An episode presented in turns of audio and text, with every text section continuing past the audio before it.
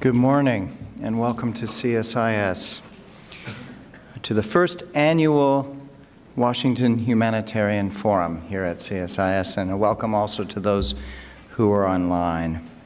Uh, today's uh, forum is hosted by the CSIS Humanitarian Agenda, with special thanks to our partner USAID.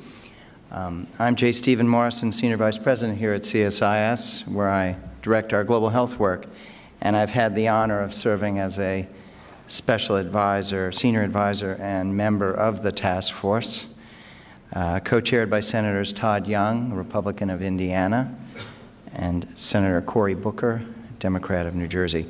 We're launching the task force uh, report today, and I hope you all have had the opportunity to pick up the report. It's very impressive. Um, the the report contains very concrete and I think quite compelling recommendations for how U.S. leadership can mitigate the most pressing challenges that we face today in terms of humanitarian access. And policymakers, we've already begun to realize, are beginning to pay attention to these recommendations. The authors and organizers have been quite assiduous at laying the groundwork and pathways for debate up on the Hill within the administration and international organizations and the like. Of course, since Senator Cory Booker's uh, one of our co-chairs, we're all very much hoping we see this surface in the next presidential Democratic debate. So you might want to drop that note to them. Um, today would not be happening um, without the leadership, compassion, and creativity of my remarkable colleague and friend, Kimberly Flowers, who heads the food security program, both the food security program and the humanitarian agenda here at CSIS. And this is really a moment where she truly shines and has really shown what she's capable of. Uh, and, but most importantly, with, through her leadership, what CSIS and our partners are capable of achieving. Um, and we're all in Kimberly's debt, debt. She has positioned CSIS to be a lead voice in the humanitarian sphere um, this is not a transitory change or a one-off event. It's something that is reshaping who we are as an institution, uh, and it will live on, and we look forward to seeing all of you again here next year. A special thanks uh, to a friend and colleague, Jake Kurtzer, who did an utter, utterly masterful job in drawing, in drafting and shepherding uh, this complex enterprise what we have now in the, in the written report. Uh, the result is powerful, it's comprehensive, it's very well written and laid out. A special thanks also to John Goodrick, who has handled the logistics, the research, and the many, many details that came into play in pulling us all to, to, together today. Uh, the interns with the Humanitarian Agenda uh, program, Emily Mudd and Deanna Woodman, also deserve special thanks, as well as Emily T. Uh, from the Ideas Lab who put the beautiful report together. Um, we'll hear uh, much, I think, about the contributions from uh, Senator Young's staff, especially Sophia Lalani, and Senator Booker's contributions through Matt Johnson. Um, USAID uh, has been a strong and very considerate partner in this enterprise. It's inherently awkward uh, for a U.S. agency to partner with an independent, nonpartisan think tank to take a hard look at how the U.S. government operates in a complex, fluid, and an innately controversial topic area. Uh, much to its credit, USAID has been at all points very respectful of our autonomy and has offered, contributed substantial guidance and insights along the way. Our theme for today is unlocking humanitarian access opportunities for U.S. leadership. We'll have panel discussions on a range of topics, all featuring excellent speakers on cyber, on Yemen, on Ebola and DRC this morning. You really want to pay attention to the Ebola panel. Um, and in the afternoon, Ukraine, Borno, and Nigeria. Uh, we encourage you to tweet throughout the day and using the handles and hashtags shown on the screen. Just a few thoughts before I introduce our plenary keynote speaker that I want to leave with you, thoughts I'd like to leave with you at the outset of this amazing day. Um, this is among the most timely work we've ever done here at CSIS. As we will hear, We live in an increasingly dangerous world, overloaded with burgeoning crises in which the scale of abuse and neglect of individuals in acutely vulnerable situations has simply skyrocketed. The numbers that are at peril, the numbers which cannot be reached because of deliberate and malevolent action as well as unintended and other administrative or bureaucratic factors, but those malevolent actions involving perpetrators acting with impunity, the numbers are simply staggering. The demand has peaked in a way we have not seen. And I think it's fair to say we're really not winning at this game despite the, the, the, the, the, courageous and sustained efforts by many of the people we'll be hearing from today. We do face a monumental problem that is historic and that imposes a huge human price every day. Leadership has waned in many critical places, particularly U.S. leadership. Norms are cracking. Institutions are overloaded. Accountability is often utterly absent. We cannot give up, say it's too hard, or turn away. We need to ask, as we have in this report, what can and should be done? Where should the leadership be found in this next period? The report has four concrete, calls for four concrete actions we call for political choice to elevate humanitarian access to its rightful spot among foreign policy and security priorities. We call for a rebalance between humanitarian law norms and practice and counterterrorism law norms and practice, two domains, humanitarian and security, that are terribly legitimate but complicated in, in trying to figure out how to uh, walk and chew gum in, in complex situations where both are at play. This is a, I believe, this recommendation is, is, is, is, is, is an epic recommendation. It's a very big one. Um, it is a big ask of Congress, of the administration, of the UN and other governments. It requires a different risk calculation, a different risk tolerance. Uh, and I commend our, our, our, our, the authors of this report and the task force members who labored over the complexities and sensitivities of this to arrive at the specific uh, concrete recommendations that we we see in the report. When we put out the film, The New Barbarianism, in 2017, that looked at the surge of violence against the health sector across two dozen wars, active conflicts, we saw this tension played out time, time and time again. And, when, and in most instances, when push would come to shove, the Geneva Conventions would be shoved to the side um, in any showdown where the force and play of, of counterterrorism policy regimens and practices came into play. These are complex risks of liabilities. There are many complex factors that come into play that are, I think, very fairly and accurately re represented in this. It takes courage and a lot of careful thought to tackle this conundrum. As I've said, this is a really big contribution, a big recommendation. It's valuable and compelling and very timely. We also call for better use of data, higher emphasis on ending impunity and achieving accountability, and we call for higher investments in training and technology. So those four areas are a great package. They're an integrated package. We're going to hear, right now, I'm going to turn for us to hear from our co-chairs in a video uh, from the co-chairs, Senators Todd Young and Cory Booker. Both senators, senators send their regrets that they are not here in person today, but I think for our purposes, what is most, most important is to recognize that these two senators were deeply and personally engaged from the onset in designing and shaping this um, task force and the concrete recommendations that, that it contains. They put their names on it they made the commitment to advance the agenda. In this town, all of those actions are powerful signals, very powerful signals. And again, it's to the credit of Kimberly um, and Jake for making sure that um, we had this leadership, this active and engaged leadership throughout in order to give the power and impact that we need behind these, these very um, uh, important recommendations. So we're going to um, turn to this short video, and then I'm going to introduce our keynote speaker, Mark Lowcock. The, I just want to, on the last point, emphasize that we went about this task force in a deliberate, nonpartisan or bipartisan basis. Uh, embodied most vividly in these two co-chairs. Thank you. Hello, I'm Senator Cory Booker. And I'm Senator Todd Young. Welcome, everyone, to the CSIS Washington Humanitarian Forum. We appreciate everyone's work to host and moderate this important event. We want to thank CSIS and USAID for sponsoring this event and thank all of those participating for your commitment to serving the most vulnerable populations in the world. I'm proud to be a co-chair of this task force with my colleague Senator Booker. He's been a valuable partner as we address humanitarian crises that threaten our global stability.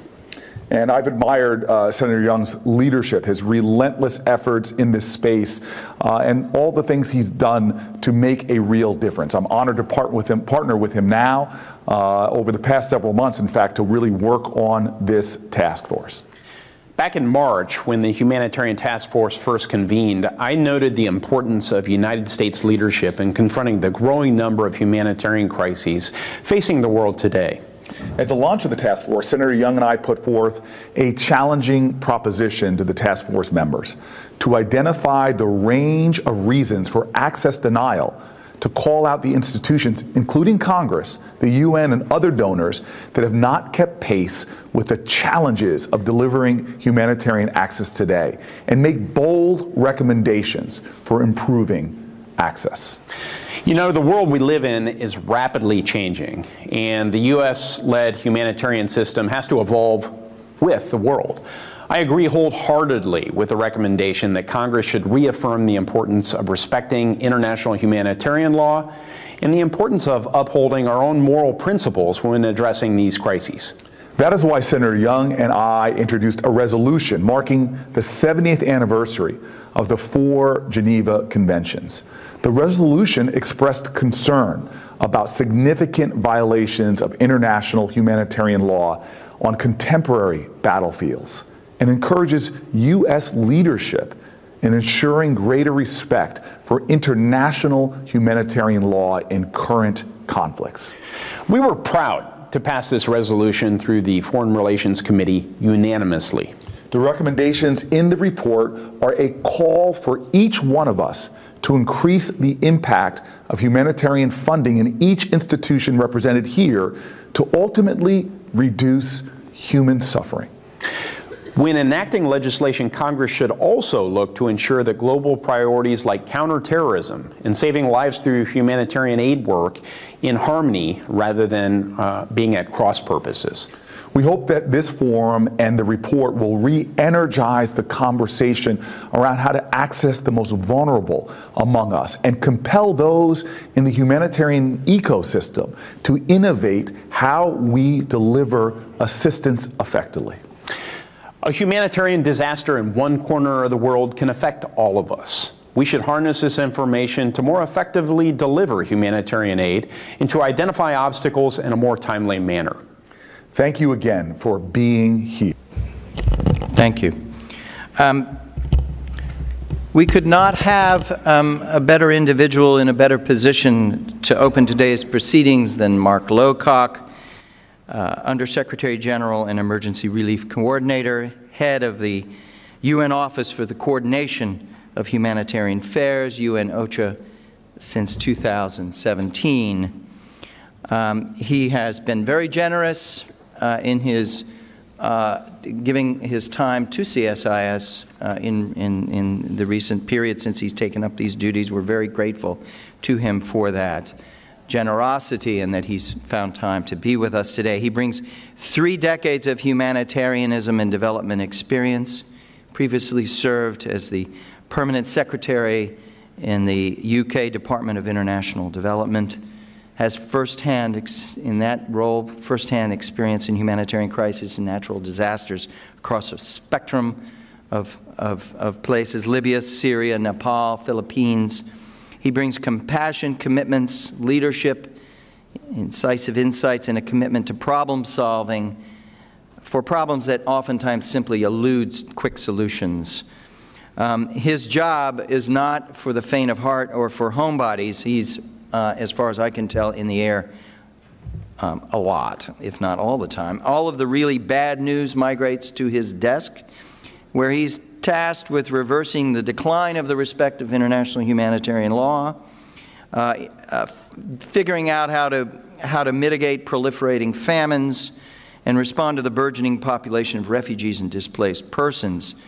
The Secretary General and the UN Sec uh, Security Council rely on him to rally and coordinate all of the relevant UN agencies as well as other operate with other donors and NGOs in roughly 20 crisis zones where he's called upon to lead. And it is Mark that the Secretary General and the Security Council turn to often when they need analysis, guidance, and, and, and actionable proposals for things that they need to undertake in a quick and quick fashion. So we're going to hear Mark's prepared remarks um, in a moment, and then Kimberly will join us for a conversation that she will conduct with Mark, and we will leave time in the program to hear from you. So please join me in welcoming Mark Lowcock. Steve, thank you very much indeed. Uh, I am honored to be here today at the first annual Washington Humanitarian Forum.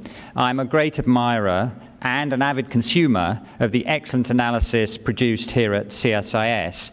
And today's report, Denial, Delay, Diversion, is very much in the mold. And I congratulate the task force, led so ably by Kimberly Flowers, for doing such a fantastic job.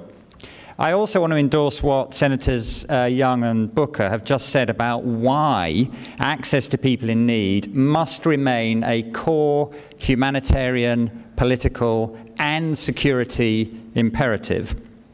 Thank you also to USAID, both for its support for today's event and its unfailing leadership in global humanitarian policies and programs, including those of my own organization, the Office for the Coordination of Humanitarian Affairs, OCHA or OCHA.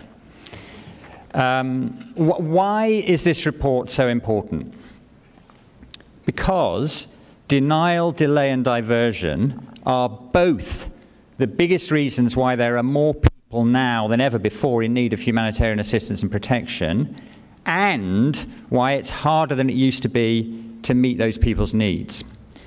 As the task force's report clearly spells out, principled humanitarian action is under attack across the world. Yes, but why is that the case? Two big things in my assessment have happened.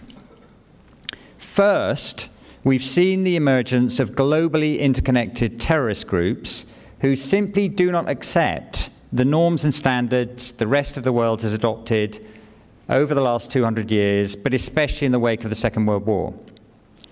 And second, largely as a result of the current geopolitical reality, problems that 20 years ago would not have been allowed to arise or would have been contained and then solved faster are getting worse and dragging on. States and others that once would have feared the repercussions of denying humanitarian access now feel they can act with impunity. The increase in denial of humanitarian access is therefore a symptom of the fact that the world has a major accountability problem, and I will talk more about that later. So, denial, delay, and diversion have, as the report insightfully observes, shifted from being an unintended consequence of conflict to a weapon of war used for political or military gain. The report is full of examples of that the use of siege and starvation in Syria, garrison towns in northeast Nigeria, humanitarian extortion in South Sudan, bureaucratic blockages in Yemen, and so on. Now, the report includes some important recommendations for how United States leadership can mitigate these challenges. You are in a uniquely powerful position to make respect for international humanitarian law and principled humanitarian action a priority, as the report proposes. You have a strong tradition as a champion of humanitarian action and of human rights. You are by far the largest contributor of funding to humanitarian appeals around the world, though I am glad to say that your share of the burden is falling a little as we become a bit more successful in persuading others to do more. Your combined military, diplomatic, and economic power, and your global presence, your global reach and influence, together with your policymaking capacity, still allow you to set the agenda. And you've given birth to many of the world's leading and most respected NGOs, like those here today, which are on the front lines of response and delivering assistance. Unlocking access and defeating denial, delay, and diversion is at the core of my and OCHA's mandate. So, what does that involve? Well, it includes describing what's happening. It includes advocating for solutions in the Security Council, powerful capitals, and elsewhere. It includes negotiating access with authorities and armed actors. It includes collecting data on access constraints and it includes helping humanitarian organizations to take a strategic and coordinated approach to access. Today, I want to comment on the four areas in which the task force is making recommendations. First, the proposition to elevate humanitarian interest and make access a foreign policy priority. I obviously think that would be a good idea. President Reagan famously described America as a shining city on a hill. For the millions of people across the world who are denied access to the most basic life saving assistance, the US will always be a country they look to for help. Pushing for better humanitarian access is, though, not only morally the right thing to do, it can also make us all safer, more secure, and more prosperous. My colleague and good friend, Governor David Beasley, who's now the head of the UN's World Food Programme, recently observed that his agency was the first line of defense and offense against Al Qaeda, Al Shabaab, and ISIS. David tells a story of a woman he met who said her husband joined a terrorist organization because there was no food. If humanitarian agencies can reach people in need, we can educate children, giving them a better chance of making a living as an adult, and arguably making them less susceptible to radicalization in future. Humanitarian agencies can stop disease outbreaks and prevent them from spreading across borders if we can reach people, treat them, and give them the necessary drugs. I think the report has some good practical ideas for how to ensure that humanitarian access concerns are integrated into national security policy making. Ensuring coherence between military, diplomatic, and humanitarian actors within the work of government is critical.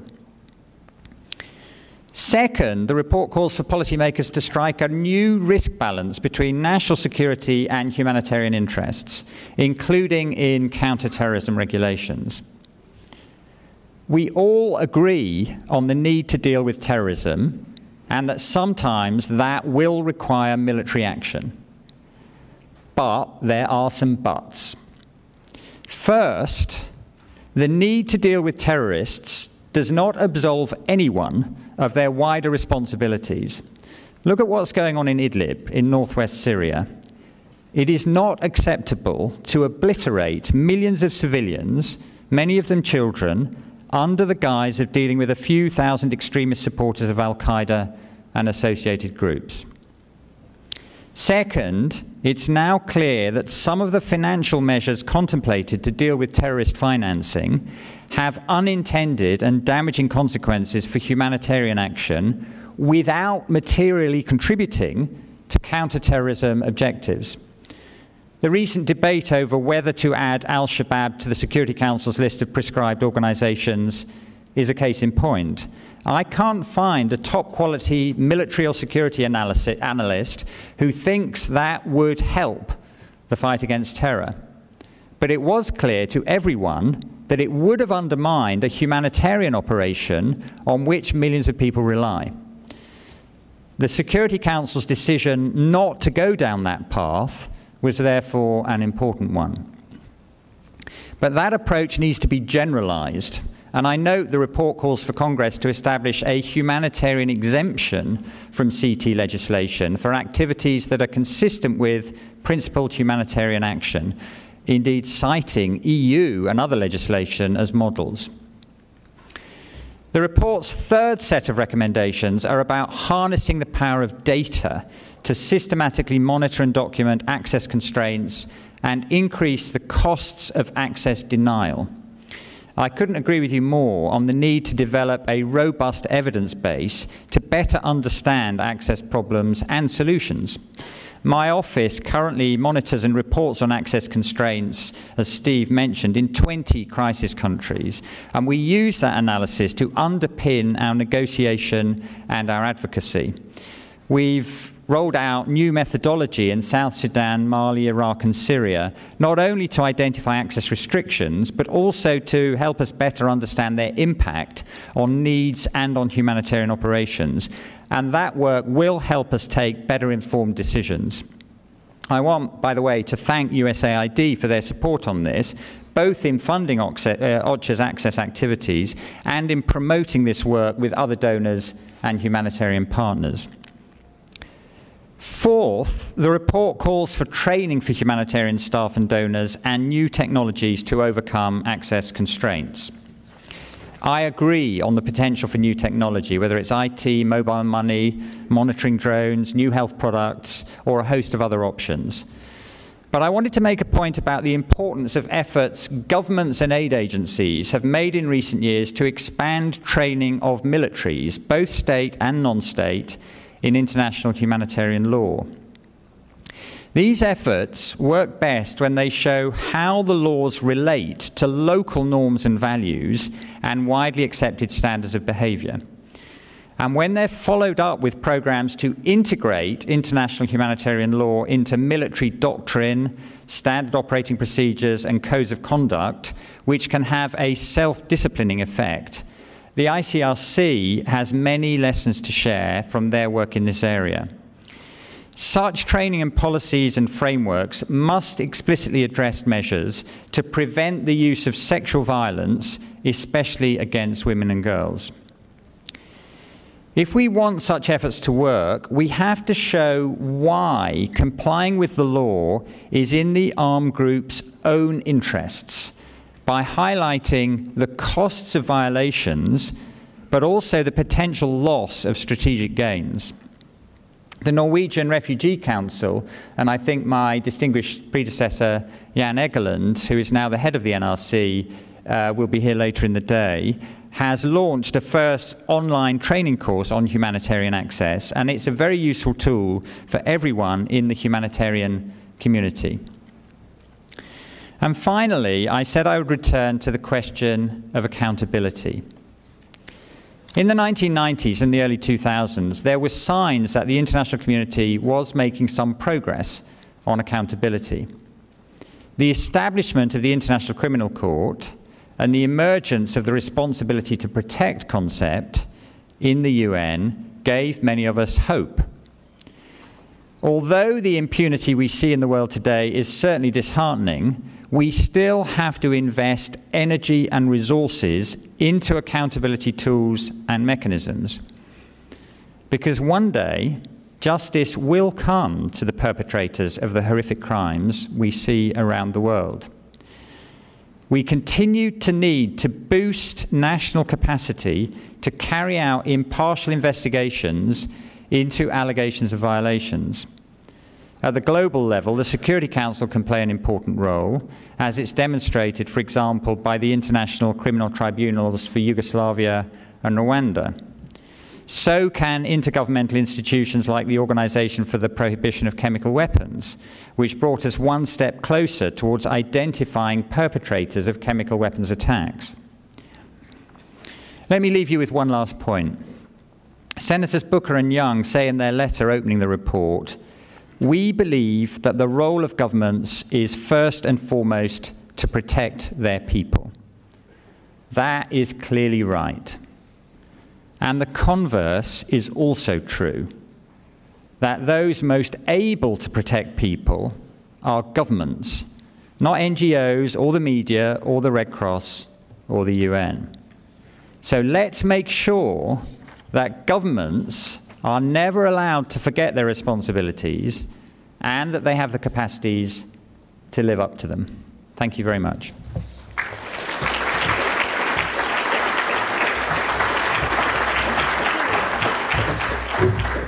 I have to, I think, start with your with the point about governments, right? So because you ended on that note, and I, of course, immediately think of Venezuela. And how do we help countries not forget that responsibility, particularly in today's day when you have conflicts or you have governments who want to deny there's even challenges, much less let aid into the country. So, talk to us a little bit about um, how you handle that in the field, you and your staff, in terms of dealing with governments who don't take that responsibility seriously. Um, well, in, in almost all circumstances, um, you, you, know, uh, everybody, in, especially the UN, because the UN is a, is a member states organization, has to um, operate um, with the, acquies- the, acquiescence of governments. Yeah. Um, there are very rare exceptions. The cross border operation that we run at the moment from um, uh, Turkey and Iraq into parts of Syria. It does not have the acquiescence or enjoyment of the government of Syria, but the Security Council has taken decisions that we should do that nonetheless. But that, those are very rare circumstances. Um, and the, you know, the humanitarian community consistently finds itself um, caught in the middle of the, on the one hand, the rock that we can only do things which whoever's in authority or has power in the places we're talking about will allow us to do, and the hard place that, um, because the whole system is voluntarily funded, we can only do things that people will give us money to do. Now, in the case of Venezuela, um,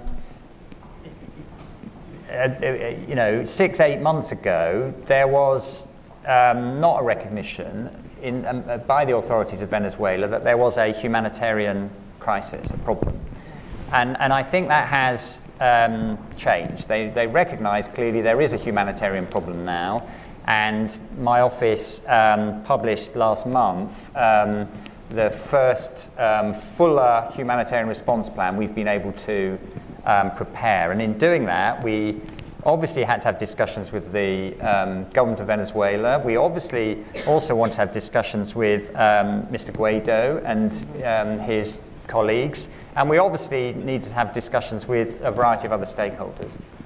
And, um, you know, the, the conclusion we've come to, which we set out in the report, is that um, there are continuing access constraints and operating constraints. We would like there to be more international NGOs able to register, for example. We um, would like the customs procedures to be more straightforward. We would like better access for UN agencies and NGOs to fuel. We would like less um, interference from different sorts of um, people setting up checkpoints around the country. But we also have reached the conclusion that, that those things collectively um, um, can be overcome. And the binding constraint for um, operations in Venezuela right now is actually the finance. Um, you know, the UN could be providing more drugs and immunizing more kids and keeping more people with HIV on their antiretrovirals, together with the NGOs and the Red Cross, if there was more money. So that is an illustration, if you like, of the, the thing we see everywhere we go that you need to get the acquiescence from those who have power and control, but you then need to keep the confidence of people whose resources you're trying to raise. Yeah. In your opening remarks, thank you for, for really going through all of our points in our report, and no surprise, especially our high level points that you agree with. Um, was there anything you disagreed in the report? And is there any recommendation that you think should have been included that we didn't include? I didn't find much I disagreed with. Um, well, that's not interesting. I know, uh, but I, I think the um, I think what you've set out is a first set of things that, um, mm-hmm. if they all happen, would move us forward materially. But the, you know, there's, there's two sorts of problems. There's problems that, um, like the, the problem that's arisen from unintended consequences of um, counter, uh, counterterrorism legislation, mm-hmm. yeah. which are um, relatively tractable. Mm-hmm. And I think it's a good idea to focus a large effort on those, those things which there's a good chance of making progress with. Mm-hmm. But there, then there's a different category of problems which are actually much bigger which are to do with the behavior of various parties which, which generate um, you know, all the cases of denial, delay, and diversion. And that, you know, involves um, finding some way for ISIS or Boko Haram or whoever it is to behave in a different way. Now, the, if they were to do that, their benefits would be much higher than the benefits that we would get from improving the way the CT legislation works. But the truth is, that's a much harder problem to solve. So I think it's a good idea to work hard at those problems where we're going to make some progress um, and um, not to pretend they're the biggest problems, but they are the ones that we can um, generate some progress on. Yeah.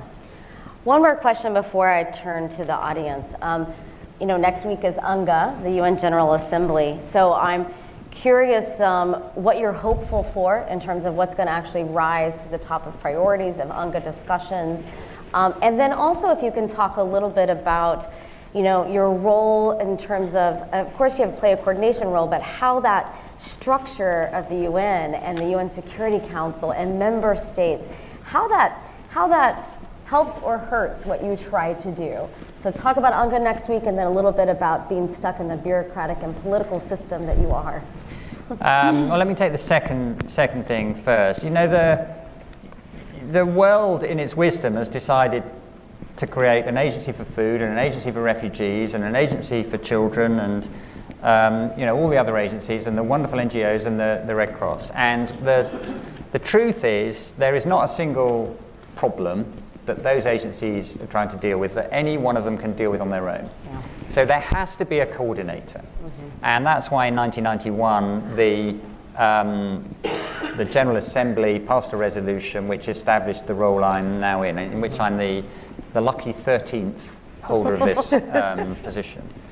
And, um, you know, the, the most important and um, powerful unit of organization in human society is the nation state. Hmm. And the nation states come together in the United Nations. And um, the one thing that would be more frustrating than all the frustrations we have as member states debate with each other and argue about how to deal with problems um, in the United Nations would be not having a forum in which the member states mm. could meet together and argue with each other. So, um, you know, it, it is, um, if you, you know, agree to do one of these jobs, you are buying into the construct, and it's mm-hmm. not, um, a, it's not relevant or meaningful or helpful to complain about um, all that. The, responsibility is to operate within the framework and do the best you can within the framework. Mm-hmm. And sometimes that means saying things that are not um, popular with everybody. Mm-hmm. Um, it always means providing the best evidence and analysis um, and advice you can. Um, it, it, it, means trying to act in a responsible way, but it, it crucially means living up to the values and the principles that the founders of the United Nations in 1946 mm-hmm. set out. And um, if you do all those things, then sometimes what you'll find is the member states can take decisions which will improve things, and sometimes you'll find it takes longer to do that. Yeah. So that's basically the mindset I try to um, bring to this with my colleagues. That's nice and positive. um, now, uh, next week, um, I think will be a big week on climate change. That's yeah. certainly what we um, what we hope. And by the way, you know, the, as, as Steve said in his opening remarks, um, we have a bit of a paradox. For most people on the planet, um, the chance of having a decent life now is better than it ever has been in the whole of 150,000 years right. of human history. But if you're in the unlucky, one or two unlucky categories, including the unlucky category of the 140 million people who I'm worried about every day, that's not true. And so we've got the highest ever caseload of people needing um, humanitarian assistance and the largest um, bill um, to meet those needs. So there's a paradox there. Yeah. Um, and I do hope that next week we will. Uh, the, reason, the reason why we've got the highest level of caseload is, is driven by three things. Firstly, conflict, yep. which is the biggest cause of suffering. Secondly, climate change, uh-huh. coming, bringing me back to my climate change point, why I'm glad that climate change is going to be prominent next week. If the world deals better with that, I'll have less to do, or my successor successors will have less to do. Mm-hmm. And thirdly, we have this, these chronic cases like in the Sahel where there's um, drivers of problems um, growing populations, um, environmental degradation, changes in climate, which means that traditional lifestyles aren't viable in the way they used to be, and that creating conflict and displacement and and the, and the world is not dealing with the underlying drivers of those problems, we're just dealing with the symptoms. Mm-hmm. Dealing with the symptoms and not the drivers is a surefire recipe for failure. So, for those three sorts of reasons, there's growing humanitarian caseload. And I hope that we will also get a bit of attention and progress on the next things that need to happen.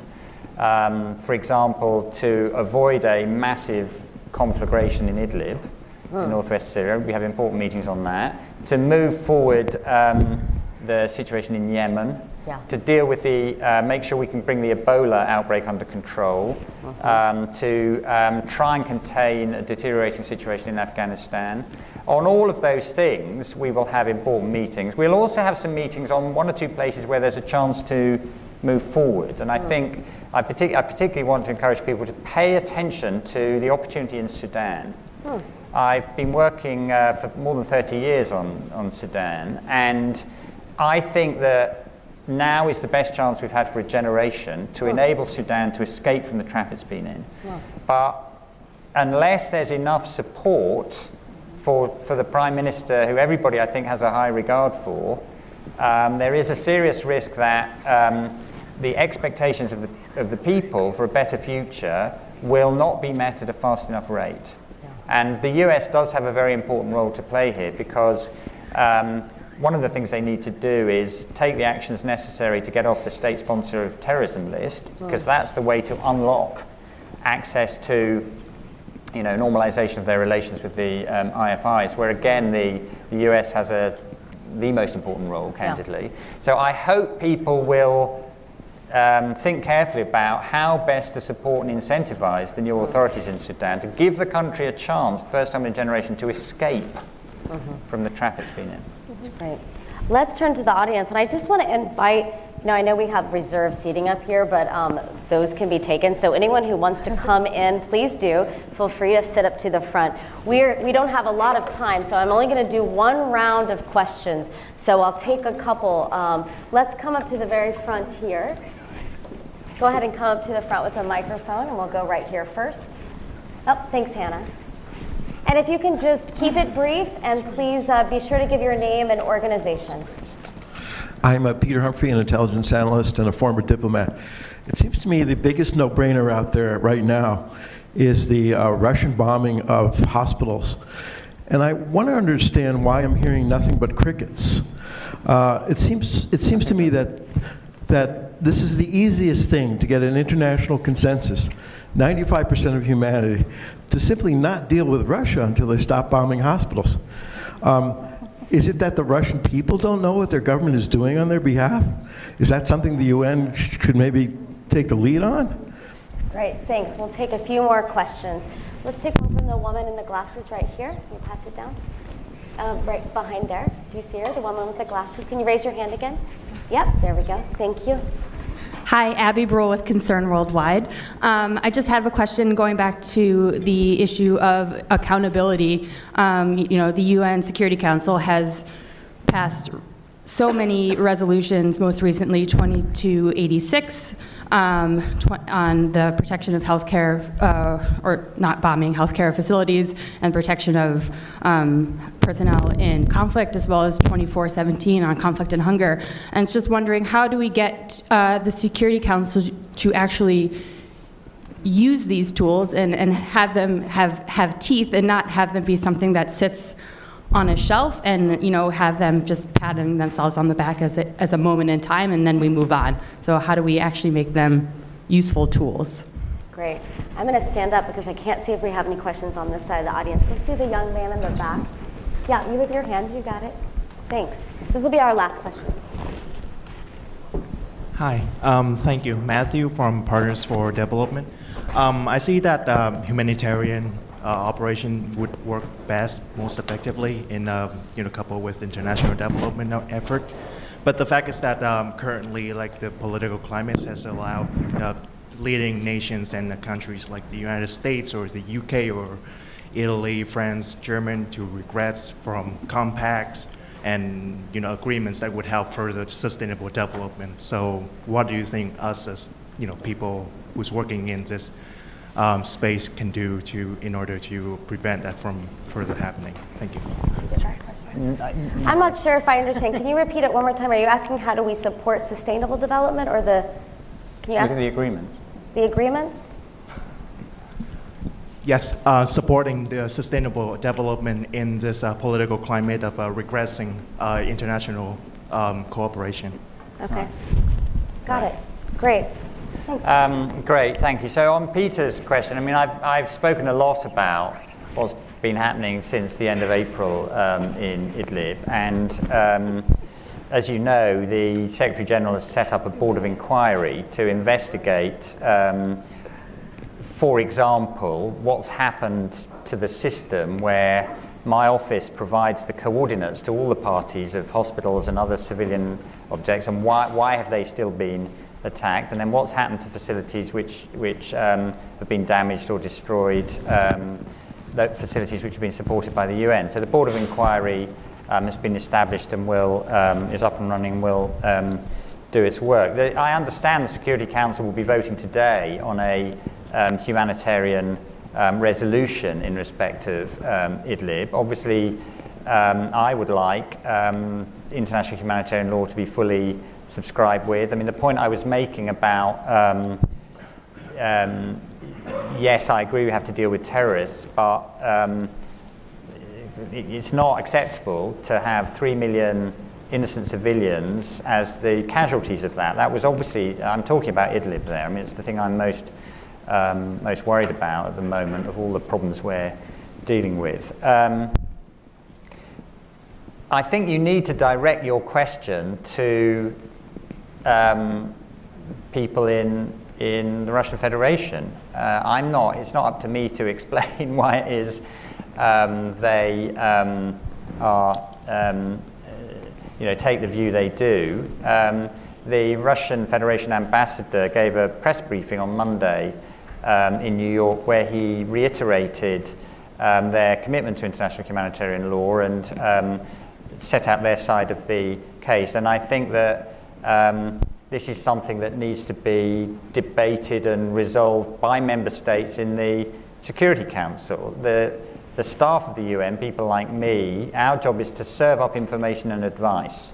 But states, states have the responsibility to comply with um, the laws they've all signed up to. That was really the point I was trying to emphasize, my very last point. That's the, the, the way states behave is the, is, is the most important thing. Um, I mean, the, Abby's question is a related question, really. Why do member states pass resolutions in the Security Council and then not comply with them?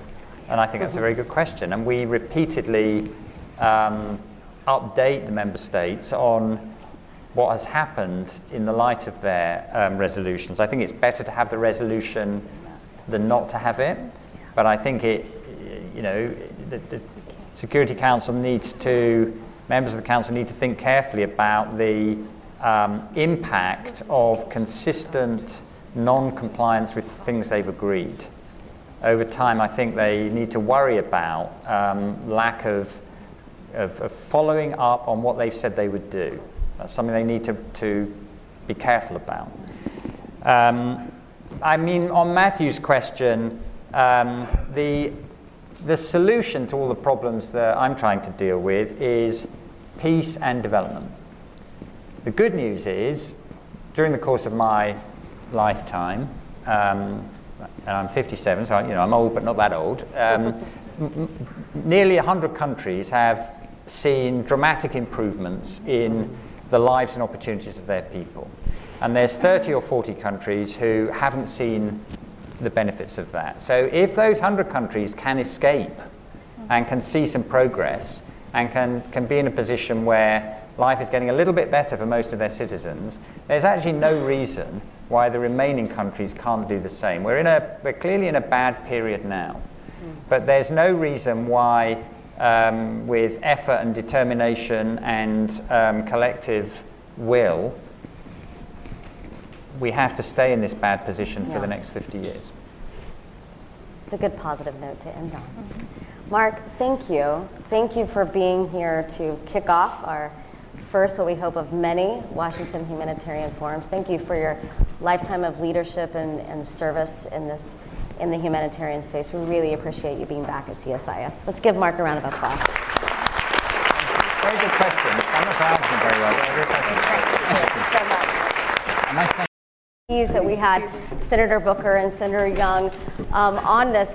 But I'll tell you, for the, for the task force members, we really created what I called my dream team of all the people I could ever wish to join us on this journey. And when we asked them if they wanted to um, be a part of this, within a day, they all said yes. I was expecting a much smaller task force. Instead, we had 22 amazing people um, to really inspire and guide us on this. Um, and Jake, who's at the back, you know, who we've already credited for this great report, can tell you of the thousands of edits and comments that helped shape this great work that we have that we're launching today. So I think to start, um, I'm going to be really quick because we've got to stick to our time. I'm not going to do long introductions. Um, but we have Patty, oh, well, I'm starting with Patty, I guess, down there. We have Patty from Interaction, Paul from Johns Hopkins, Ertharin from former UN World Food Program, now with Stanford, and then we have Anne, who's former Department of Defense. And I think to start, um, I'll just ask all of you, you know, why did you say yes? You know, whether that's you know, why you're all incredibly busy. Why was being on this task force important to you? Um, why is this issue something that we should really pay attention to? Paul is the only male on the panel. We will let you begin. Thank you. Yes, this is on. Uh, when you and Steve asked me, I didn't realize I had a choice. To say no. um, this is it's essential and it's getting worse. Uh, yeah. Previously to my, my life at Hopkins, I was with UNHCR, and the access, getting access to the population is becoming more difficult, clearly. Remote management is fraught with accountability issues. Mm. And so to work with a diverse team of, uh, of esteemed colleagues was, was a pleasure that I, of course, mm-hmm. jumped at. Yeah. Others? I mean, I, I, think you said it well. I mean, a lot of it was about the, the diverse group that was getting together mm-hmm. to really talk about this issue. I mean, I think all too often with access, especially for operational NGOs, is we talk very much amongst ourselves, we, we talk at country level, but how are we elevating the conversation to really address the, the bigger concerns and constraints that are kind of coming forward? I mean, as, as Senator Booker challenged us, I mean, we have to keep pace with how access has, has changed mm-hmm. and the new challenges that are coming forward, and this gave us an opportunity to do that. Yeah.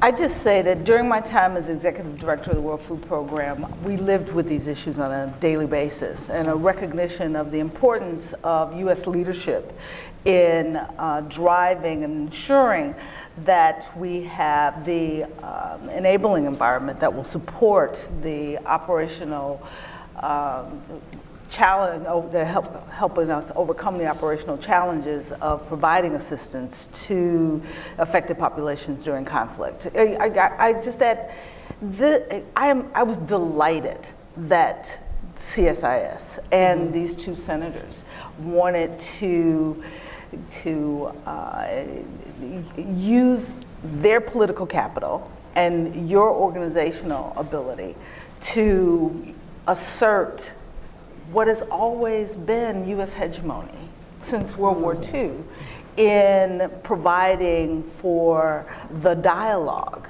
that's necessary to create spaces for this work. Mm-hmm. Let's dig down on that a little bit more in terms of U.S. leadership. I mean, Mark alluded, not alluded, but Mark addressed it, and, and Steve talked about it too. You know, do any of you feel like, I mean, of course it's important for the U.S. to remain a global leader, um, but do you feel that we have stepped back from that? Do you feel that, um, you know, what, what really should U.S. policymakers know about how important it is for the U.S. government to remain a leader on this? And, um, and where are areas where we need to be doing better. Anybody can jump in. I'll call on you if I need be. Anne?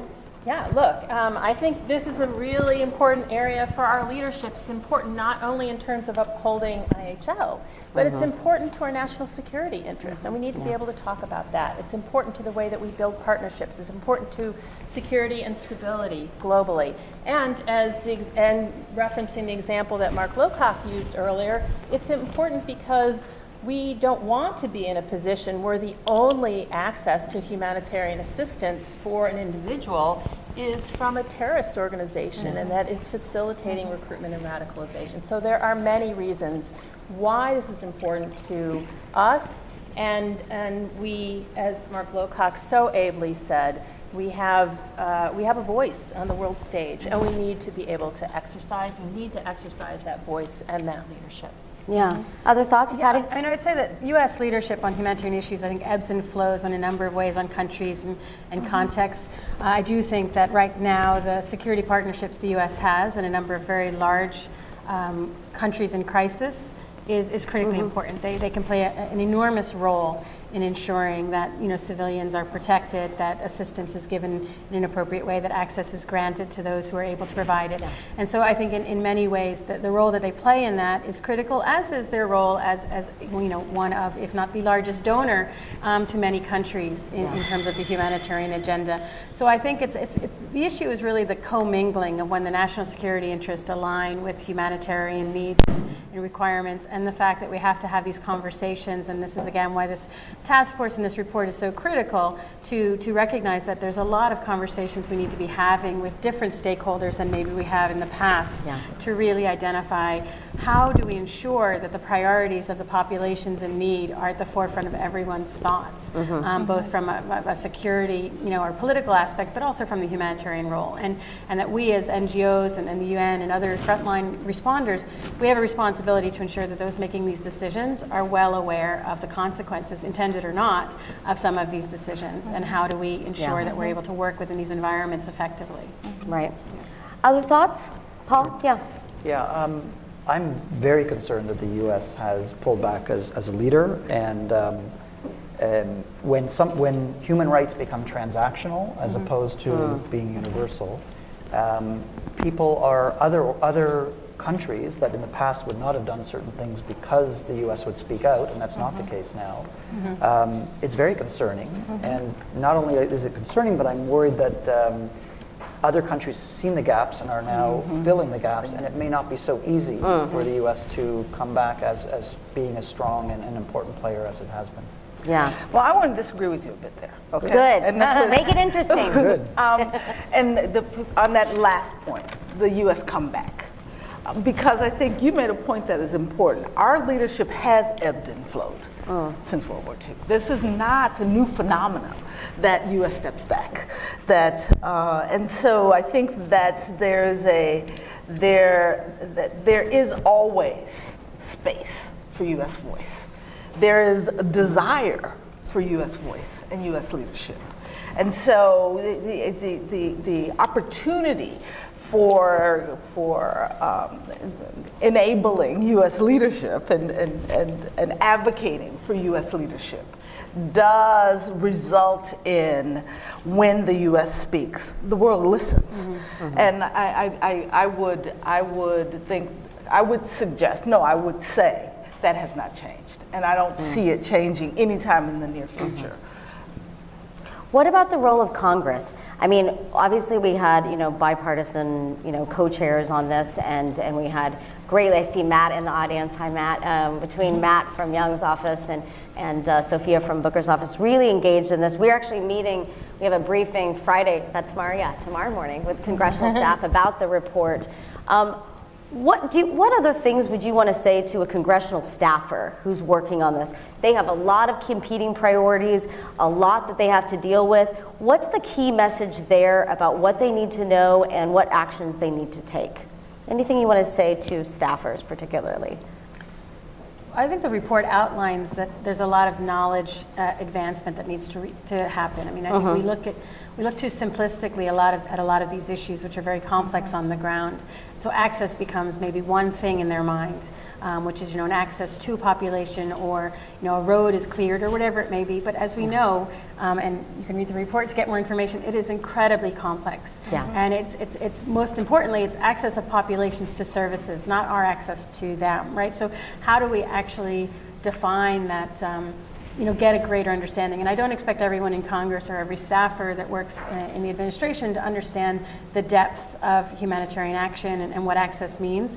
But we, they do need to understand that the definitions of you know, there is a lot that needs to be clarified so that mm. those who are dealing with the complexity can manage it appropriately. And uh, if you have simple understanding and simple definitions, there's an enormous amount of misinterpretation and over um, management of it by those who do want it more fixed. So, example, the inspector, you know, Office of the Inspector General wants a lot of clarity of what that actually means. Um, lawyers want a lot of clarity of what that actually means. And if Congress doesn't grant that clarity, they will make up, up themselves. And that is very hard for individuals on the ground to navigate. Um, and, and so I, I would say that, you know, they don't have to become experts, but a more in-depth understanding of how we need more, you know, clear parameters um, would be very helpful. Yeah. Let's go straight into kind of what, what I think, I forgot what Steve called it, but I think our, I think he said epic, which is a new word, I didn't expect that. But the epic or the bold recommendation that we have and that we talked about in the report in regards to that balance between national security and humanitarian principles. And let's start with you. Um, I know you don't even like that word, which is great. Right. So, how would you reframe this? Because coming from the defense perspective, how do you look at this issue? How do you think people in your community think about this issue? And how should we frame that? Yeah, right. I think that's very important. And Senator Young uh, talked about aid work and counterterrorism efforts working in harmony, I think is a fair paraphrase. Um, harmony may be a goal, uh, but you got to have goals.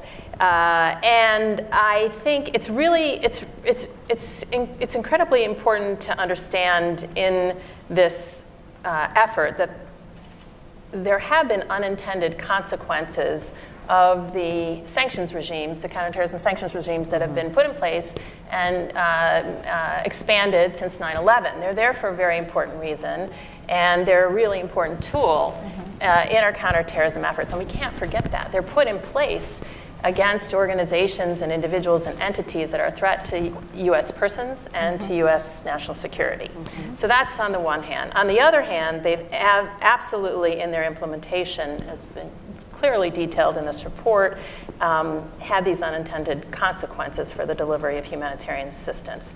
So, uh, from my perspective, from my community, what we need to do as a way forward is to build a more regular dialogue across these two communities. There is dialogue. There is dialogue within the U.S. government. There is dialogue within, between the U.S. government and NGOs, but it's not sufficiently sustained. And as my colleagues have already mentioned, one of the great pleasures of working on this report is, is an opportunity to work on these issues on a more sustained, uh, on a more sustained basis without the urgent and the immediate of the inbox inside government coming at us. So, um, so first of all, we need to come together. Uh, secondly, we need to build a little more trust among the various communities, a little more understanding of why IHL uh, is important and impeded in, uh, in so many different situations, uh, and, and on the other hand, an, and an understanding of where our counterterrorism sanctions are so vital to our counterterrorism efforts. And then we need to look for space um, to improve the operation on the ground for those of you who are working in frontline organizations. Um, in the context of continuing to maintain our, our counterterrorism sanctions uh, most effectively. I think an important piece of that for the defense community will be what's talked about also in the report um, very specific examples of access denial, the data, an understanding of where there are very specific problems that we can solve. And I, um, I, think, I think it is eminently doable and possible to make some progress in this area if we take this approach as recommended in the report. Yeah. Other thoughts on the CT regulation area? No, just the, the importance of humanitarian diplomacy and being able to speak Yeah. to all mm-hmm. sides. Mm-hmm. And mm-hmm. when groups are, when we're not able to speak to other sides, we get into a situation where we will not have the access, we will not have, therefore not be able to respond, and therefore people's lives. So it's this balance that you're speaking about that's very, very difficult, but Yeah. very important. Yeah.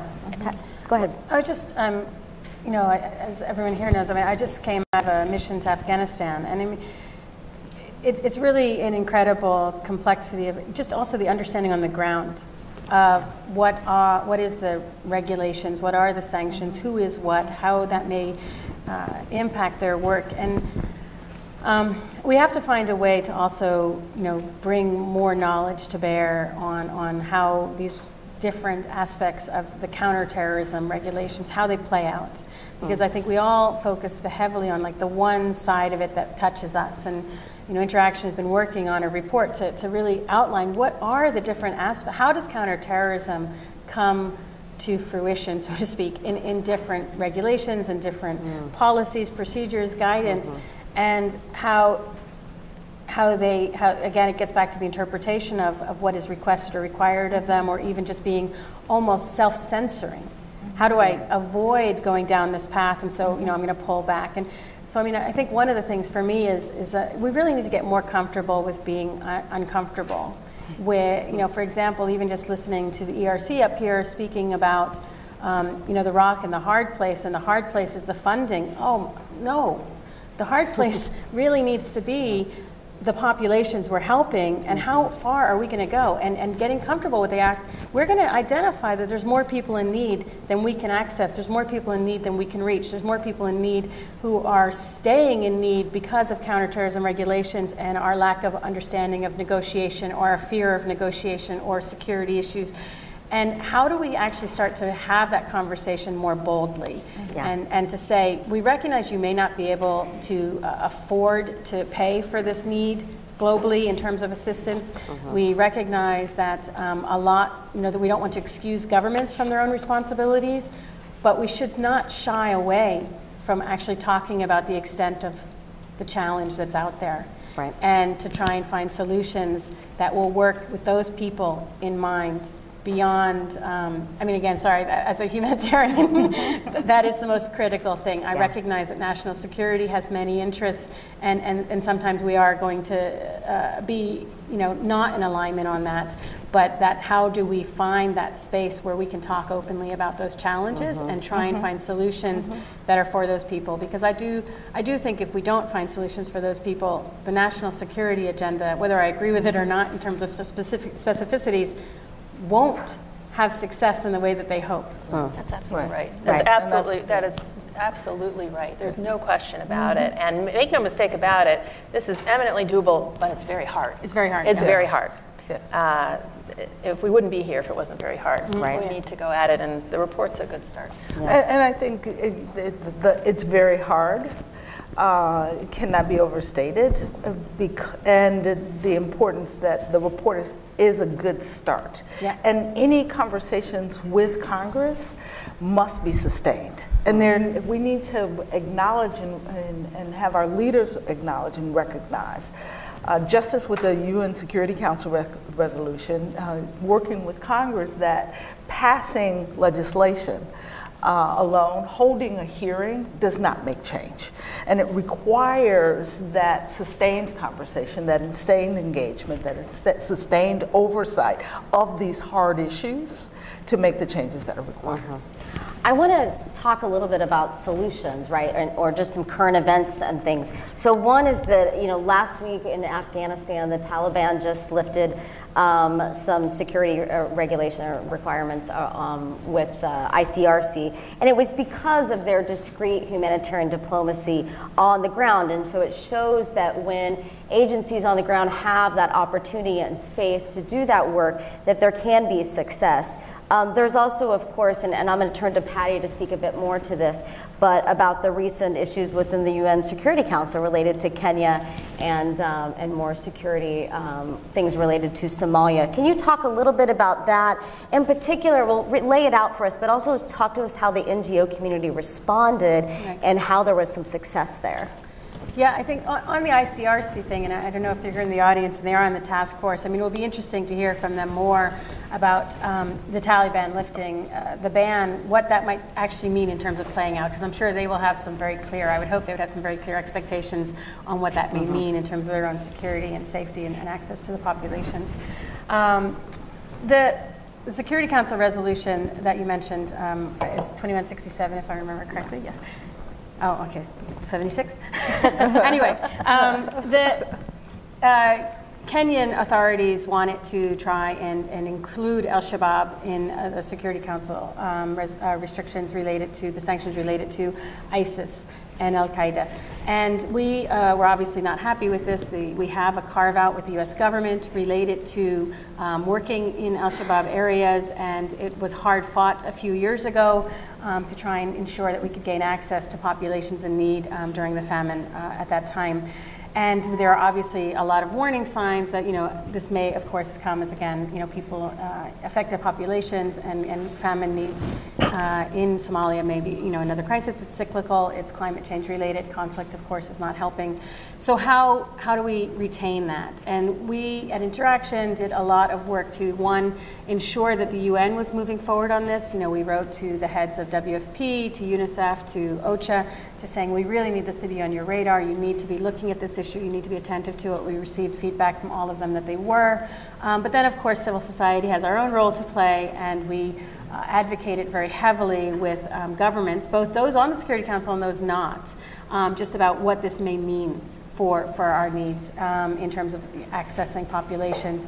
And in the end, six of them objected to the resolution, and so it didn't go mm. forward. And so I, I, think it is about being really proactive. And I, in many ways, a lesson for InterAction is how do we keep our eyes on what's coming, what's moving ahead, what, what countries may be at risk, even if they aren't necessarily even being talked about yet in the political halls, uh, for additional restrictions and regulations related to counterterrorism. And so, you know, that was a really, for us, a, a, a wake up call to we can actually have successes on this. We can get not only carve outs as we had with the Security Council resolution um, before the summer related to domestic policies being put in place for, for um, counterterrorism, which we did succeed in getting a carve out for humanitarian assistance, but we also um, can, can, can move forward in blocking what, um, you know, initially in the early days we thought was a no winner. Uh, we thought there was no one who was going to stand against the Kenyan authorities about wanting to move ahead on Al Shabaab being uh, having stronger restrictions against it. Uh, we had a lot of conversations with people in Somalia and, and in the region, and folks really felt that no one was going to be the one to stand up against it. But because of the advocacy across a number of countries, including our own, they could stand together. Those countries mm. could stand together and, and send a message. And um, I won't say that I understood what conversations may have happened up in, in US UN and in, in other UN delegations, but it definitely, I'm sure, helped that they weren't um, standing alone and they were able to make that statement without sacrificing or damaging their relationship with Kenya. Mm. Um, and so we need to look at that more. And I, I think, you know, on our Afghanistan mission, it was another open conversation we had was, you know, are you aware of these issues coming? Are there restrictions? Are you aware of what's happening in other countries? And if you hear any whispers, reach out, let us know. Don't wait until it's like in your grant agreement or you've been told to do something. But we, we need to have these conversations proactively. Mm. Um, so I think there are there are wins of a sort that we can have. I think it is a question of how do we ensure that we're doing it in the most constructive and positive way possible in partnership with these um, organizations. Uh, because, you know, I, I, I, mentioned the anecdote of this. When we first went into one government office here, um, you know, they were basically like, so you're pro-terrorist? And, and that's the starting point, you know? uh, no, no, we're not pro. So how, you know, if you're yeah. starting at that level, it's almost, you've already lost half the battle before you even sat down. So how do we start those conversations mm-hmm. a lot earlier on these countries specific to context mm-hmm. to really get them aware of why we are actually advocating for this? You know, it's not that we're advocating for access to Al Shabaab, it's accessing to the territories where people are affected mm-hmm. under their control. And how do we, you know, make sure that that narrative is a lot clearer? Yeah. Mm-hmm. I want to turn to Paul because I, it's good to talk about the counterterrorism stuff, but I think data is also really mm-hmm. important and often overlooked. Both the importance of collecting it, the challenges of collecting it. Talk to us a little bit about um, how we can best measure our effectiveness and how data kind of comes into this whole conversation. Yeah, thank you. Um, it's, it's problematic, and I think it's probably one of our biggest Achilles' heel. The further we go in terms of insecurity, the worse the data mm-hmm. are, and um, mostly when you look at the humanitarian response plans, we did um, an analysis of Yemen, Syria, Afghanistan, and South Sudan, and you look at what they what they plan to measure and what they actually measure, and what they never follow. It's not followed upon because they don't choose the correct indicators and the mm. methodologies, but mostly it ends up being process indicators, and so we mm-hmm. really do not have an idea of effectiveness uh, and then more importantly, about prioritization. It's um, with with making difficult decisions because there aren't there is not enough money, mm-hmm. but we don't have the data and the even the mm-hmm. um, the methods yet to be able to look at how to prioritize. So, mm-hmm. one area that we're working on with actually with Gates is to look at existing humanitarian indicators, so not to create new ones because we don't need new indicators, we have way too many, but to actually try to look at the, um, the level of access to the population and the level of resources. And then look at, um, so when you have access and you have resources, often a population based survey is the best way to go. But as you go further and further out, it's more difficult to do. So, what are the methodologies can we do? What proxy indicators? And could we have some sort of standardization? Because um, sadly, it's extremely difficult right now to really know how well we're doing in these many of these uh, contexts. Yeah. I want to turn to the Can audience. I just add yes, on of course, that? 'cause I Rosemary, think Go ahead. important. The, the, the, because part of the challenge as you go further out is lack of access to population and lack of access to the, the information. It's not a lack of desire for the collection mm, of that right. data. And that's why I think technology is so important mm, and the uh-huh. investment in additional technology to ensure that we can use new communication vehicles and tools to get access that has not historically been uh, available for not just providing assistance, but for the collection of data and information. Yeah, absolutely. Okay, let's turn to the audience. Um, we'll probably hopefully have time for two rounds. So raise your hand, just like before. Um, let's come right here in the very front. And same as before, stand, give your name, organization, and keep it brief. Thanks. Mike McDonald, um, Alliance for Global Resilience and Regeneration. Um, the concern that I have is can we actually get ahead of some of these problems and create regenerative communities and societies that will face climate change and the other global challenges that we have? Uh, if you look at uh, just the um, situation with the Bahamas, uh, people coming to the United States that would routinely come in and are now blocked just because they're at their darkest hour, that's an indication of something very wrong. But in addition, um, these societies like Haiti and um, the Bahamas can't really recover in the sense of, the, of what we've been thinking of recovery given what's coming. So we need a new paradigm that's more focused on resilience and regeneration. We don't have many communities and societies that are really building toward that. And I'm just wondering if that has a place in this discourse and if it may mean a paradigm shift in humanitarian affairs. Hmm, Great. Thank you, Mike. Other questions? Yeah, right in the back there. Thanks. Sorry. Um, Oliver Quast, Social Impact Partners. I wanted to um, ask about the use of data. You were saying that it's used to measure efficiency.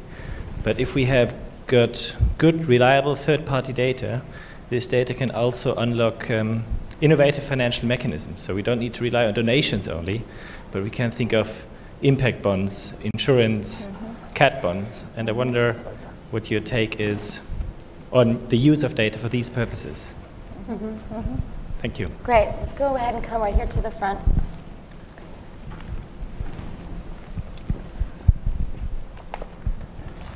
Uh, My name is Deirdre Lepin. I've worked previously on the staffs of UNICEF, the World Bank, um, USAID, and the private sector, and I'm currently a consultant. Uh, You raised the issue of the engagement with the population as a critical success factor in humanitarian assistance. And you've also talked about the ambiguity, you might say, of the objectives, which are humanitarian assistance and also counterterrorism in many government policies. Um, one of the often neglected reservoirs of expertise in uh, meeting these challenges is anthropology. It's the anthropologists who can really go into the community, talk to people, they understand the modes of communication, the methods of thought, etc. Um, and yet, when the anthropologists are approached, they sometimes recoil at what they see is this ambiguity of objectives in uh, government policy or international policy.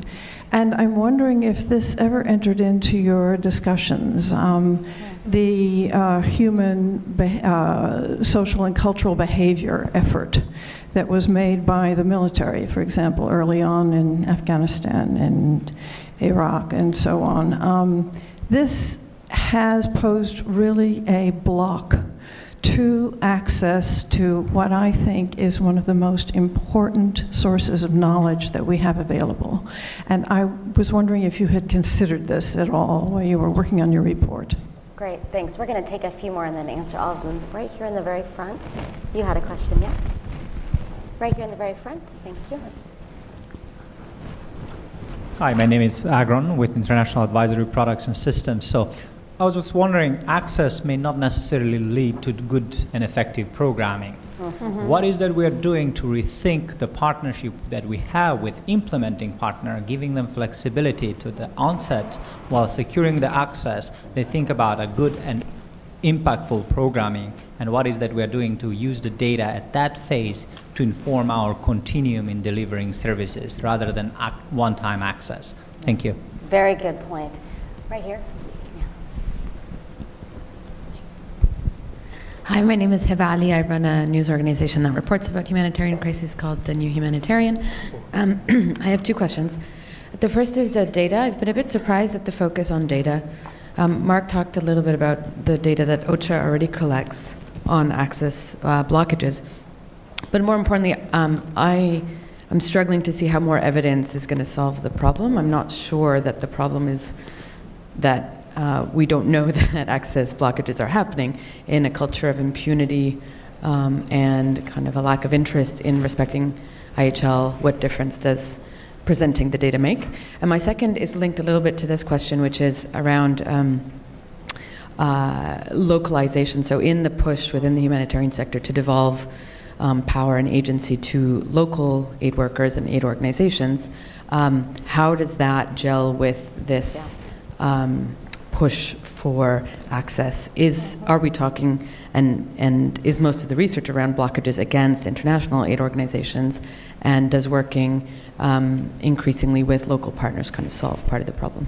Great. Thanks. Thanks. She'll also be a speaker today on a great uh, panel all woman panel we have on the role of journalism in the afternoon um, let's go ahead and, and turn I, there was a lot of data yeah. so let's start with you paul um, that surprised me. I didn't think a lot of questions would be on data, so I'm sure you're pleased. Why don't you start and um, answer any questions you wish of those, um, and then we'll come down the line. Okay. Um, so one of the one of the issues, I think I, I missed your name, but you were lo- talking about impact bonds and, and other areas. Very, mm-hmm. very important. It's, I was just talking to uh, Lisa from OCHA specifically on that. It is easier, if I could put that, uh, use the words, to measure parametric indices for bonds for natural disasters, for example. You can clearly measure rainfall, you can clearly uh, measure food prices. Now there are a lot of uh, bonds and insurance for epidemics. Again, it's measurable. What we were talking about is the problem of in conflict, how can you, the predictability of actually looking at displacement. Mm-hmm. Um, and a while back, we wrote a white paper for the World Bank looking at some of these issues. And my conclusion, at least, is that it's going to be much more difficult to have uh, some sort of bonds pre um, with, with clearly parametric indices to be able to measure objectively um, when a crisis occurs, can money come in through the bonds? I think it's going to be very difficult. It'll also be um, extremely risky, and therefore the interest rates on those bonds will be very high. So I, I think that's not possible.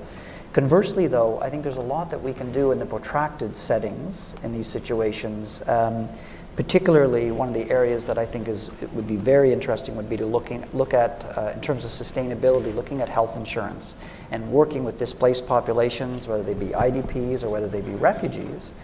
Um, as opposed to doing parallel services, mm-hmm. um, looking when countries themselves, and more and more countries are having national health uh, systems, can we integrate refugees and IDPs into these systems? If they had livelihoods, they could pay, and UNHCR, UNICEF, WHO wouldn't put in their money into parallel systems, but rather into the existing systems, increasing a risk pool, and therefore hopefully helping the host communities and other communities. Um, maybe two other brief things on, on data. Um, I agree that one of the areas that we have been looking at is measuring who we are reaching, but not the quality of services. And I think measuring quality and trying to put in quality indicators. So we're looking at both right now, and it's interesting because um, there is not an agreed upon standardization of how to look at quality. It's, and it's a, it's a major problem, but I think we, we need to address because even if you did have access, um, and or you're working with the local people who have access, if you give very bad services, that's not going to be helpful. Um, and then finally, in terms of uh, local, in terms of measuring certain evidence such as IHL or um, you can measure all the abuses that you, you want, but if the Security Council um, mm-hmm. is dysfunctional, which it is, and therefore um, things are not going to be moving ahead, I'm an academic now, so I'm, I'm no longer. it. it feels so good to be able to speak my mind. Um, so I, it's concerning, but I think it's still very important to be able to document. I mean, it, it's incredibly frustrating to be able to document the amount of hospitals in Syria and Yemen and the healthcare workers that are deliberately being um, attacked, yet there's, there's no accountability. It's continuing on. I don't think that we should go away from not documenting it because I think, as Mark said, for the future it may be useful but it's um, the evidence is not going to change the political will, which right now mm-hmm. is, is not there. Mm-hmm. mm-hmm.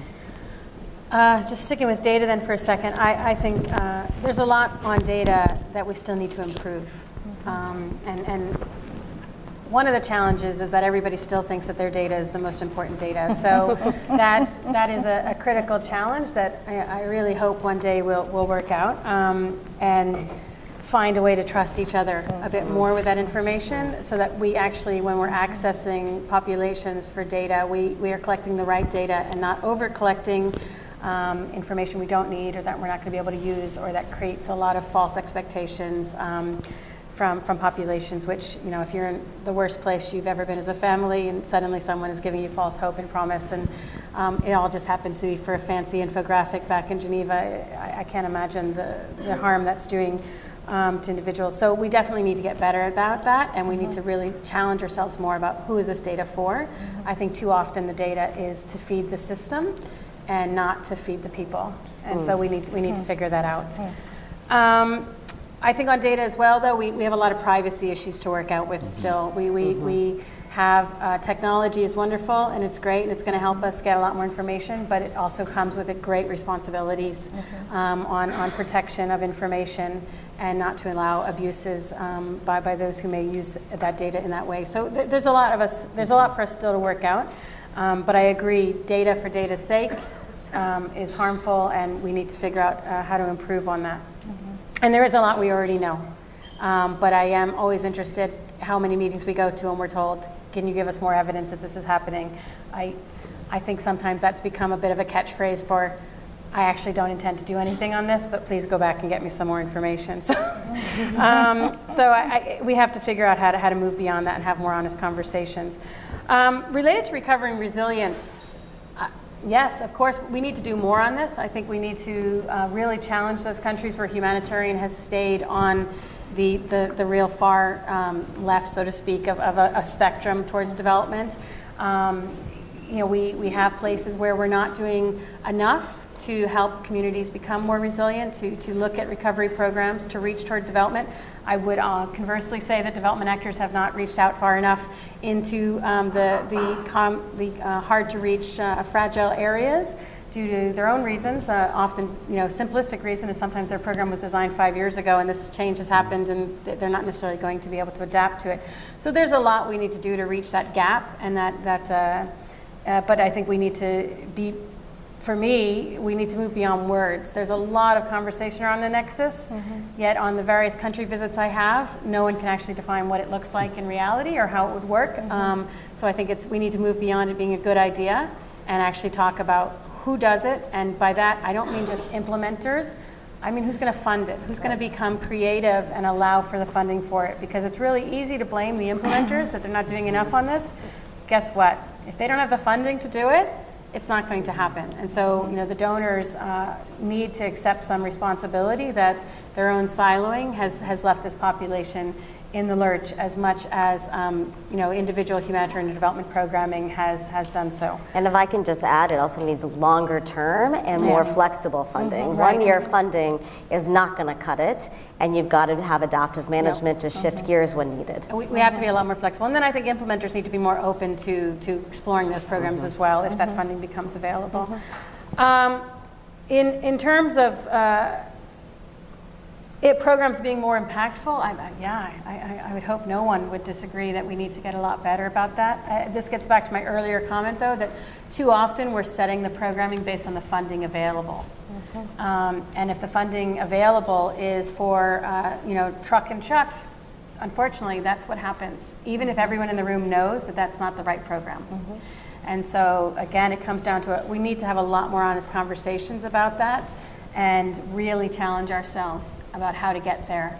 Um, are we going to reach less people in an impactful way and leave others completely unassisted? I mean, this is the, you know, these are the Sophie's choices that humanitarians are making every day on the ground. So while I agree that we need to be more impactful, I do think we need to recognize that the root causes of why we're not is not necessarily because of a lack of interest or willingness or experience or education or knowledge of the humanitarians to do so. I think it really ties to our system and how it was defined and designed, and we have not yet caught up with our aspirations in funding and, and in flexibility. And so we need, we need to look at that. Um, I also think we need more static presence. When we talk about access, you want to be impactful, you have to get to a place more than once a week, more than once a month. You have to have a presence on the ground. And so that's where access does have a huge you know, role to play in, in how we look at impact. Um, I just want to touch on, on the localization. That I, I agree, um, we know we're talking a lot about uh, moving power and agency to national actors and, and how do we get there. But as, as with other things, we're not really talking about some of the root causes of why we're not necessarily moving there. Part of it is partnerships. We need to improve at how we work in partnership. We need to explore it. Part of it is also just that we, uh, funding mechanisms prefer to go through international actors. And um, you know, how are we going to challenge that? How are we going to explore that better to, to move forward? Counterterrorism regulations are a large part why you know some donors won't go directly to national actors. So you know that's part of the challenge if we want to have better access. Um, and I, I don't subscribe to the, the that that national actors necessarily have better impact or programming than internationals. I think sometimes it comes down to scale, sometimes it comes down to access to population, sometimes it comes down to the staff you have on the ground. There's a lot of factors there. Um, but we should be looking for those who have the most ability to do the best work with those populations, having the greatest programming and access with them, designed with them. And we also need to be more attentive in our partnerships to risk mitigation versus risk transference uh, a huge issue we still have. Everyone, of course, pointing the finger at why they've done it in a certain way, but bottom line, we all need to start looking at ourselves and what have we done to help mitigate the risk that we're passing on to partners or that we're accepting um, from others and then passing on to partners. And again, I think um, we are very good as a community at pointing the finger at everyone else, and we need to get a lot better at what are we doing to help move this agenda forward? What are we doing to help the conversation? I'm going to leave the anthropology question aside for the moment. I think the simple answer is I don't recall us actually discussing it in the task force. I do know, though, that a lot of um, organizations are exploring how to be better about understanding communities. While anthropologists are not necessarily on, on the payroll for a lot of organizations, I think in some contexts they are, um, especially I, I think probably for Ebola it was looked at in terms of bringing them in. How do you have that real strong culture change? But I, I think you know the, the shortcut answer is we rely often on our national staff and national actors on the ground to guide us and advise us. And I know that, that there's faults in that because we are not always necessarily getting the populations themselves. We may be getting an educated elite from a capital or whatever. And, and, I do think, though, there's a lot more conversation on that than there was when I started my career. So I, I think we are getting more aware of it, whether we've actually found the, the expertise we need on staff, um, maybe a work in progress for some. Mm-hmm.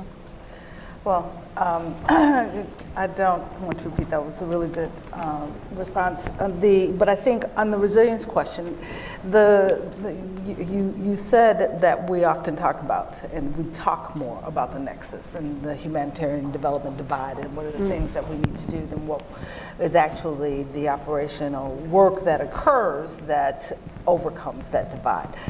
Uh, and it is about the funding much of it is how donors fund agencies to operate is within the divide. Right. And it's not to overcome the divide. And but there's also a, an operational challenge Right. there as well.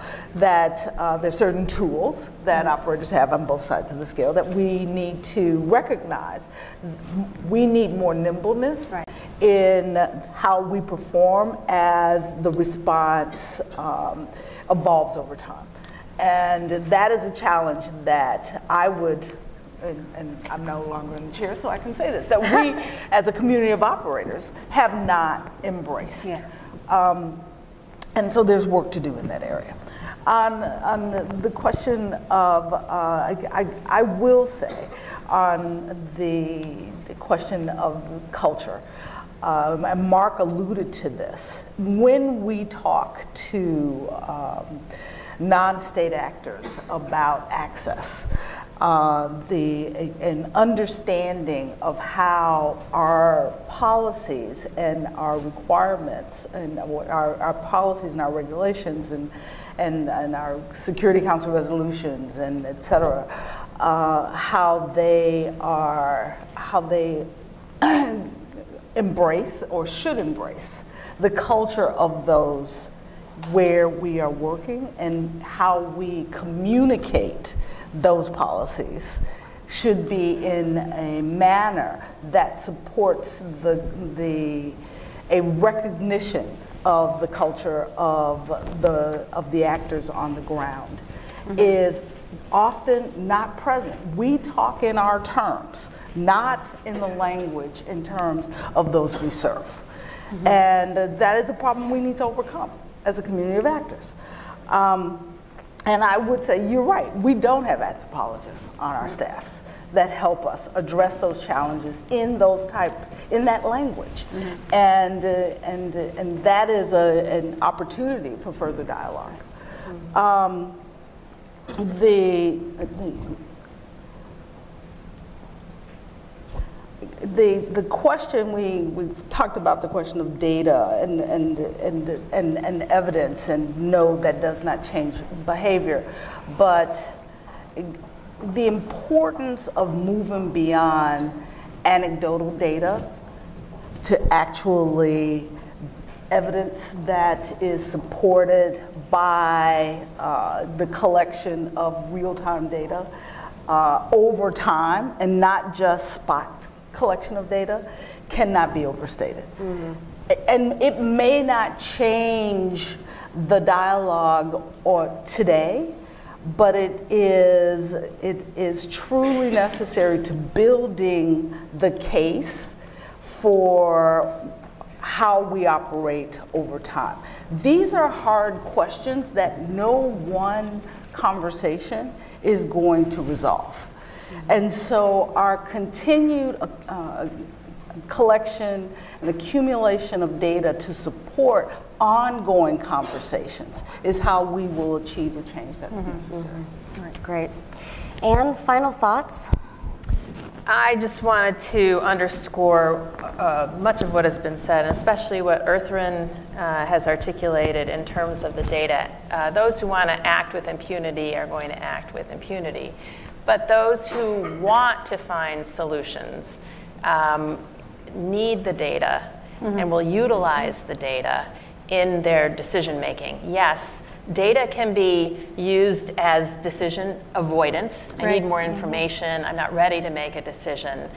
But more often than not, I think it can it- it is it is absolutely essential to the way that we function within our communities within the US government and across communities. So this is a very very important recommendation and I hope that we'll find a way forward out of this report and thank you.